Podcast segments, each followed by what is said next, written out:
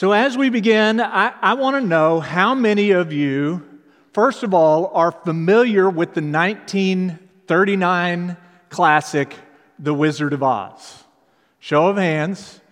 Okay, show of hands. This one may be a little bit different. How many of you have actually seen The Wizard of Oz?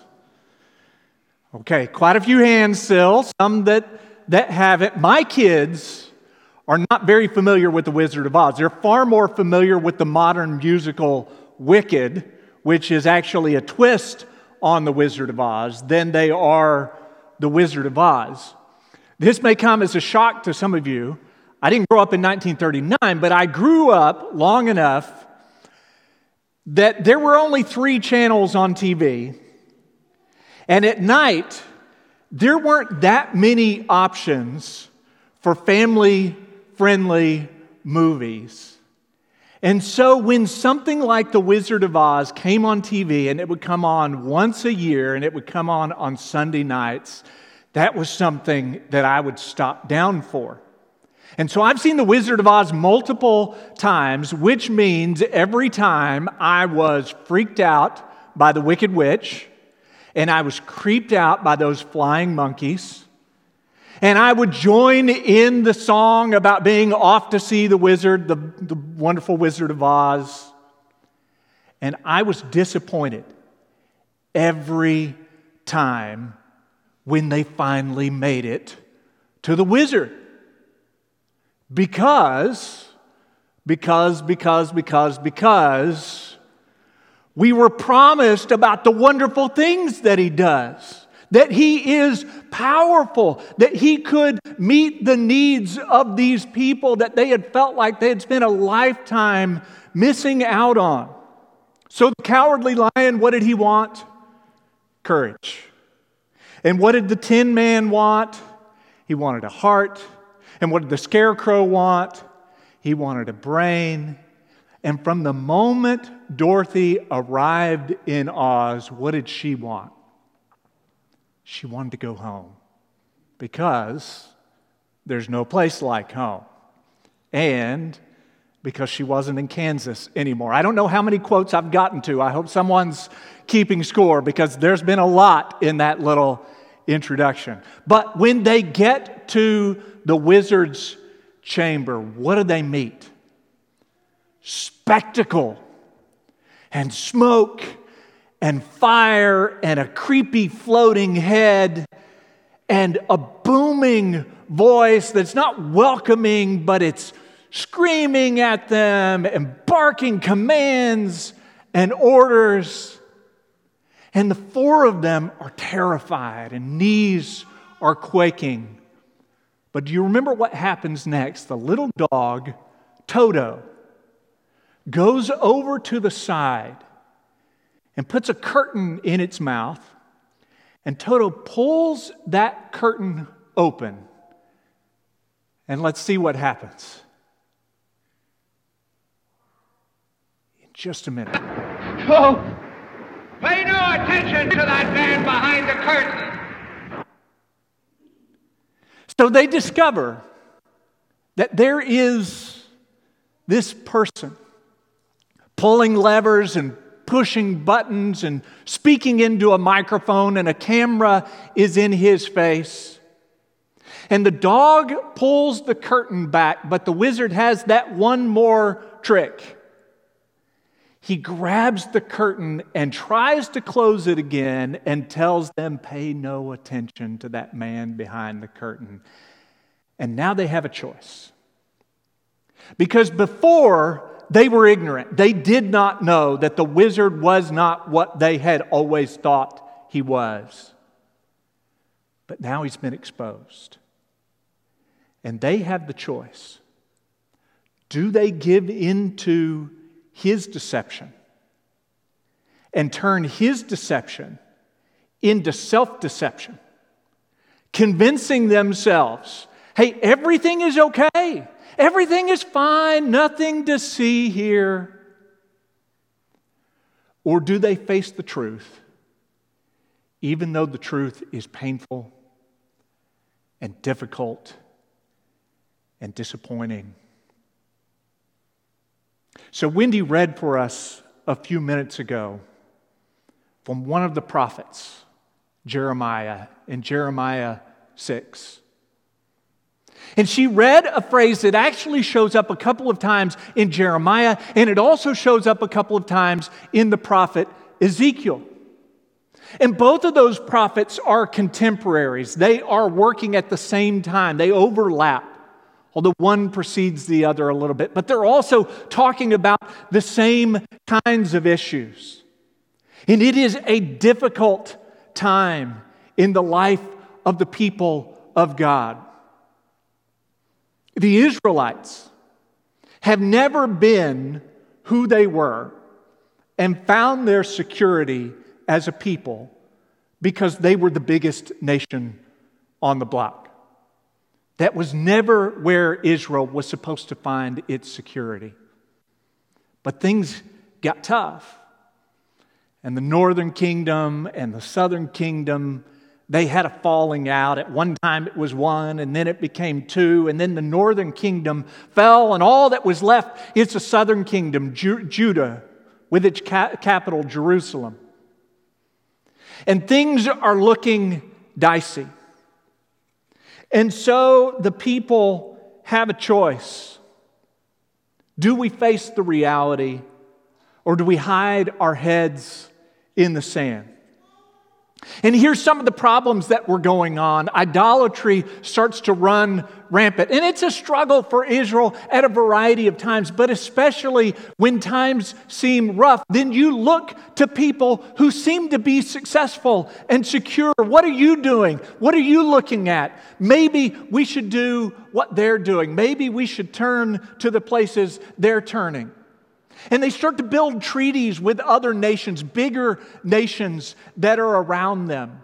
But the problem with the treaties is that it gets them to compromise in all kinds of ways and has them looking not just to God, but to other people. And there's all kinds of moral problems that pop up. And Jer- Jeremiah talks about how the people have grown accustomed to looking out for their own interest and taking advantage of neighbor instead of protecting neighbor and building up neighbor. And injustice starts to pop up everywhere. So, the most vulnerable people in society, the people they should be looking out for and standing up for, the poor, the widows, uh, foreigners in their midst, orphans, instead of speaking up on their behalf, instead of standing up on their behalf, they actually join in the injustice. They take advantage of the most vulnerable instead of standing up for the most vulnerable. And you've got all of this going on, but instead of being honest about the prophets, what Jeremiah says and Ezekiel says is that the very people who should be warning them, hey, you've got some issues that need to be dealt with here, the prophets and the priests and the leaders of the people, instead of saying, we, we, we've got to work on this, they keep trying to pull the curtain closed. Pay no attention to the problems behind the curtain. Peace, peace, they proclaim. But there is no peace. So the prophets say the people are like a flimsy, crumbling wall. And those who should be the masons, who should help rebuild it and restore it, what do they do? They just slap some paint on it and call it fixed. They call it a day. The nation, the prophets say, have gaping wounds that need immediate attention, and the leaders of the people should be the ones addressing those problems, but what do they do? Well, they're kind of like the absurd knight in the Monty Python Holy Grail movie. They're missing arms and they're missing legs, and what do they say? Tis but a flesh wound.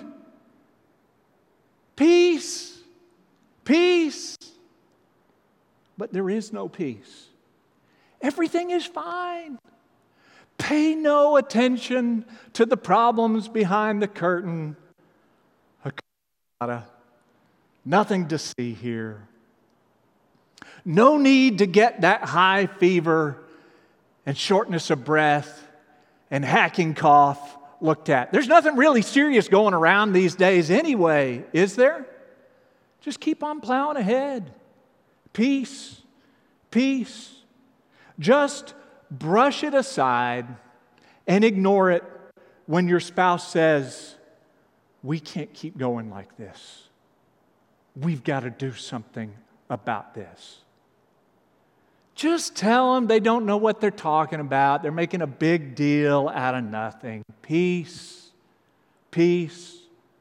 Don't listen when your friends try to tell you that they're really concerned that your partying has gotten out of control. You just tell yourself you know what you're doing and you can stop anytime. Peace, peace.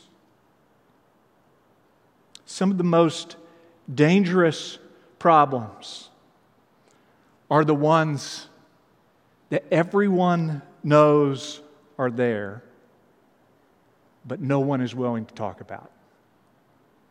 As damaging as it can be for one spouse or one parent to have a serious drinking problem, for example, far more damaging is when it's treated like an open secret, like the elephant in the room that is taking up an enormous amount of space, that is sucking up all the oxygen in the air, that everyone has to walk around to get anywhere.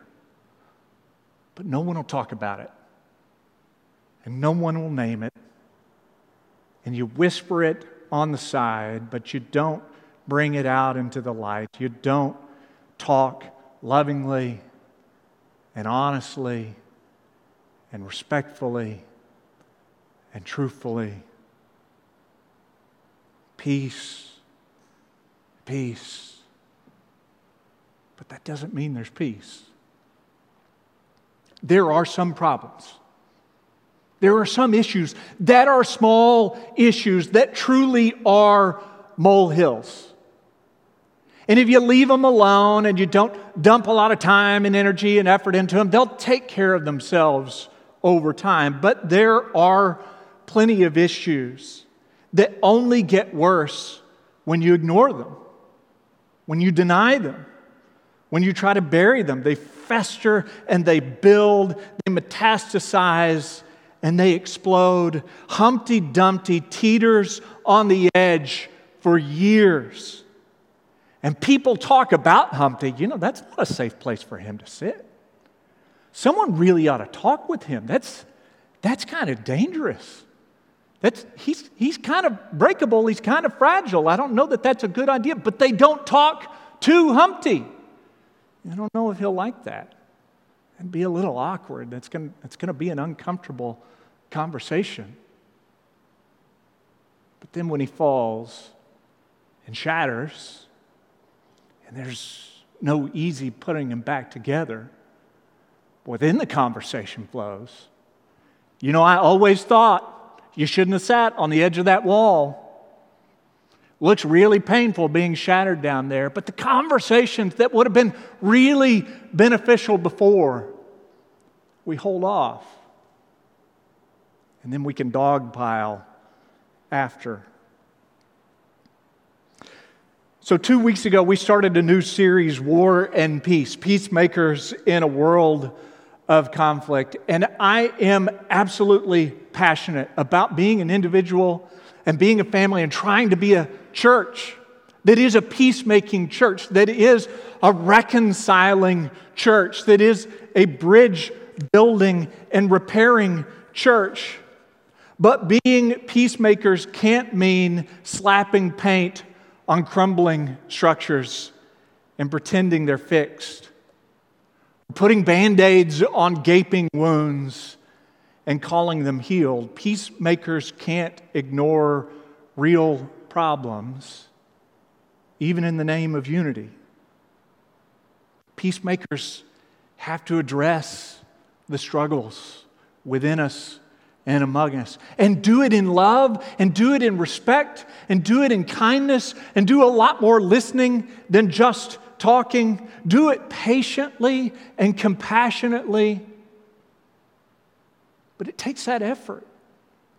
So, I want to give you a recap of what we looked at a couple of weeks ago. Last week was baby dedication, but two weeks ago we started this conversation, and I think it's helpful to understand what we talk about when we talk about conflict. And a simple definition of conflict is this a situation in which two or more people have clashing ideas or actions.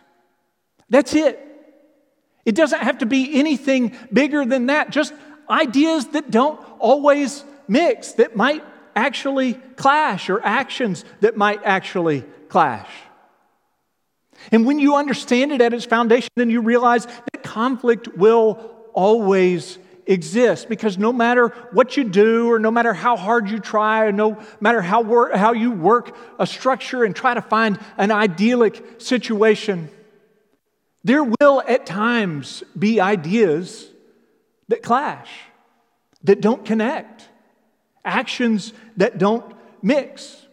Which brings us to the third thing that we talked about. That conflict does not have to lead to fight or flight. Sometimes that's where it will be, but those are usually the poles, those are the extreme. And sometimes when we think of conflict, we especially think of the fight. We think of the arguments and we think of the accusations and we think of the attack. We think armed conflict and physical conflict. Or the other extreme is then you just run away, you, you walk away. Separation, giving up. And those two poles are possibilities of conflict, but they are not inevitable outcomes. There can be other outcomes, healthier outcomes, peacemaking outcomes. Which brought us to our fourth point conflict can actually be healthy and productive because it can be an opportunity for growth for everyone. In a marriage, or in an office, or in a relationship, or in a church where we have ideas that don't always mesh. But in love and in compassion and in respect for one another, we talk and we listen and we grow and we understand one another better. And maybe we re examine some ways that we always understood things. And we reflect again and we study again. And that might mean that we go deeper into convictions we already have. Or it may mean that we change. But here's where I want to continue the conversation this morning conflict avoidance is not the same as peacemaking. Avoiding all conflict is not the same as peacemaking. Avoiding dealing with real issues can actually be damaging and even deadly in every kind of relationship that we have.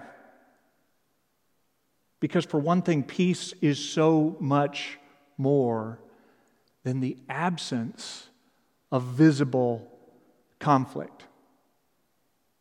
And we know this with nations, and we know this in close relationships. A temporary ceasefire is not the same as peace. It is not the biblical image of peace, of shalom. So when the Bible talks about peace, shalom, it is not just the absence of open conflict, but the image of peace is harmony, working together. And it is wholeness. Instead of fractured relationships, it's wholeness. And it is the presence of flourishing, and not just of a few people, but all people. That's peace. And it is restoring what is broken and it's repairing what needs mending. So in Proverbs 16, to reconcile and heal a broken relationship, that is to bring shalom, to bring peace. Or in places like Psalm 122 or Jeremiah 29, the people are urged to pray for peace for a city or a nation. And it's not just to pray for those who are a part of their people, their nation, but in Jeremiah 29, it's actually praying for a foreign nation, one that has held some people in captivity. And yet they are encouraged to pray for peace. And what that means is pray for the prosperity, for the flourishing of the people as a whole. Not just your little subgroup, but that all people would flourish. All people would experience the blessings of God. And when Solomon completes the unfinished temple in 1 Kings 9, he is said to bring shalom, completion. This thing that was left undone becomes. Or if there's an example where uh, an animal, your animal, accidentally damages your neighbor's field, then you shalom them by giving them complete repayment for their loss. Peace is justice and fairness and making up for this problem. And when rival king, uh, kingdoms make peace, they make shalom, it doesn't just mean that they stop fighting but they start working together for one another's benefit. That's the fuller picture of peace. Not just avoiding conflict, although occasionally that will be a part of it, and we'll talk about that through this series. But sometimes it's having the hard conversations and engaging in difficult situations that we get to peace. So I said a little earlier that one sign of an unhealthy family is when there is a big secret that everyone knows but no one talks about. That elephant in the room. And I don't want our church to be one of those unhealthy families. So I want to talk for a minute about the elephant in the room. This is a hard time in the life of this church. COVID has been challenging, and people are scattered. They've gone a lot of different directions. And some of them are scattered and they're staying home. They're, they're you know, in their, their bunker and they're staying safe. And, and all of you who are there at home, but still watching and joining with us and listening, we love you and we need you and we're counting on you. But it's been an easy time for folks to drift away, to go other places. And I think it's okay to acknowledge that. Or to not be connected anywhere, and I think it's healthy to acknowledge that. But as a church, you also know that we have undergone some recent changes. And guess you may or may not know that, but those of you who have been a part of this church, you know that we've been through some difficult conversations. And we've been through some changes that after years of study and reflection and discussion and discernment, the leaders of this church came to a decision that there was something critical, something incomplete that needed to be completed, at least take steps in that direction. Something that is broken and has been broken for a long time. That we had to take steps toward repairing and rebuilding what was broken. Even though we knew that these conversations and these steps had the very real potential of causing conflict. That is, a clash of ideas where not everyone sees it the same way. And so the leaders of the church led our church through a discussion about an expansion of the role of women in the public life of the church. And it was a healthy discussion because healthy churches have healthy conversations about hard things, even when there's the potential of conflict coming in the midst of that. But I would tell you that the difference of the ideas were there if we had never acknowledged it or not. The conflict was there if we had never talked about it or not. These were conversations that had been happening in various pockets of the church for years. We just needed to bring the church together in those conversations. And so the leaders of the church, and Kent Westbrook said it this way in the last class the leaders of the church eventually came to the conclusion that it would be wrong, based on our study of Scripture, based on our listening to the leading of the Spirit and prayer, based on our looking at the context of what's going on in 2021 and how we connect the gospel to people today, it would be wrong not to take steps. But we knew that not everyone would see it that way. We knew that there would be some conflict. And so I don't want to talk about this every week, but I don't want this to be the elephant in the room that is all around us and we walk around, but we don't address and acknowledge. And that is, we have made steps that I've hoped and prayed for for 18 years. Some people are like, I don't know if I can go to a church where a preacher believes that. And I'd say, How long have you been here? Because that's how long I've thought this. But we've taken our time and we've gotten there, and the leaders made those changes, and we have lost families that we dearly love. We've had families leave that we dearly love, and they dearly love us. At least those that I've talked with, those that will talk with me. And we are grieving and they are grieving. And I think it's healthy for us to acknowledge that, that we feel their loss. And they feel the loss as they've gone to other places. And I think we acknowledge that as we move forward in healthy, honest ways as a church. And we pray that God will bring new people that we can minister to and that will minister alongside us in this new vision of who we are as a people. But part of why I bring it up is this I did have some conversations with people who were struggling with the decision that was made and struggling with the conversation that we were even having the conversation because there were quite a few who left before any of the classes started. And that was a struggle.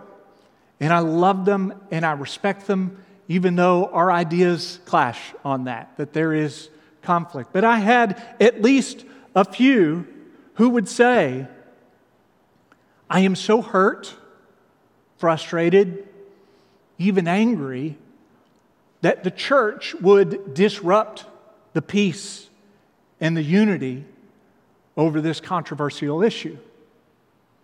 And sometimes in my conversations, I could tell they didn't really want to uh, have a conversation, they just needed to get that off their chest. And so my peacemaking was to listen and to let them know I loved them and let them know I cared. But those who wanted to talk, I would tell them, I hear what you're saying. I respect where you're coming from. But from my perspective, and I think from the other leaders' perspective, we had come to the place when we realized that peacemaking could not avoid changes that the kingdom of God compels us to make. That's not peacemaking. That's not shalom, simply avoiding the problem.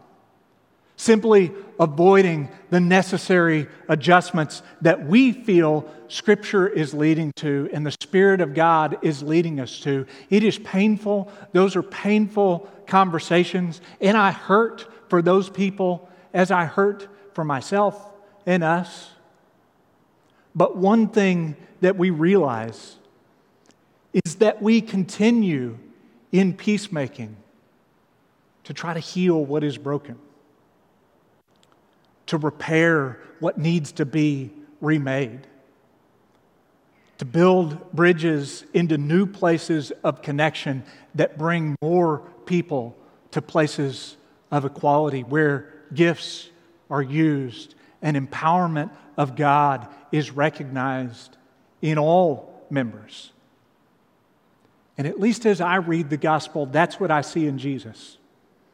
Because it's interesting that when Isaiah talks about God sending a Prince of Peace, it's Jesus that he envisions. And when Jesus comes as the Prince of Peace to bring peace on earth, not everyone saw his ministry as peacemaking, did they? Some actually saw it as very disruptive to their way of understanding and their practice because the peacemaking way of Jesus was one of radical grace and inclusion and elevation where people who had been left out by society, but also in the religious structures, they found a new place of welcome and a new place of inclusion and a new experience of elevation where people who were told you don't have anything to offer, when they joined in the work of Jesus, they realized I've got a voice, I've got gifts, I've got something to offer. The Prince of Peace knew that his peacemaking could not ignore the repairs in the world that needed to be made, even at times when it led to a clash of ideas. And this really isn't just about church, and this whole series on being peacemakers in a world of conflict, it's not just about church, it is about every relationship in our life. So let me give you another example. I have had couples come to me countless times through the years where one wants to talk about some problems in the relationship and has actually wanted to talk about some problems for a long time, but there is another spouse who sort of drags themselves into that conversation. And from their perspective, the only problem in the relationship is that this person wants to keep talking about our problems. And if they would just stop talking about our problems, then we wouldn't have any problems. And I can't tell you how many times I've had to say, I know you don't see it right now, but if there is a problem for one spouse, then there is a problem for both. If there is a problem for one spouse, then there is a problem in the marriage. And you can deny it you can suppress it. You can dismiss all of their concerns. But it is only going to grow and metastasize. It is going to get worse, not better. Yes, no one is interested in making a, a, molehill into a mountain.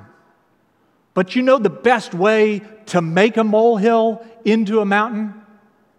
Is when there is a real issue and you never deal with it. It just becomes this growing elephant in the room until there's no space anymore. And the reality is, I have had a number of conversations like that when in my mind I'm thinking we should have been having this conversation three years ago. Or we should have been having this conversation 10 years ago. Because even worse than the spouse who says, We've got to talk about it or we, we're done, is the spouse that comes into my office and I can tell they're already done because they've been denied and dismissed for so long that now the one who should have been motivated four years ago is motivated and the other one is checked out. They're gone.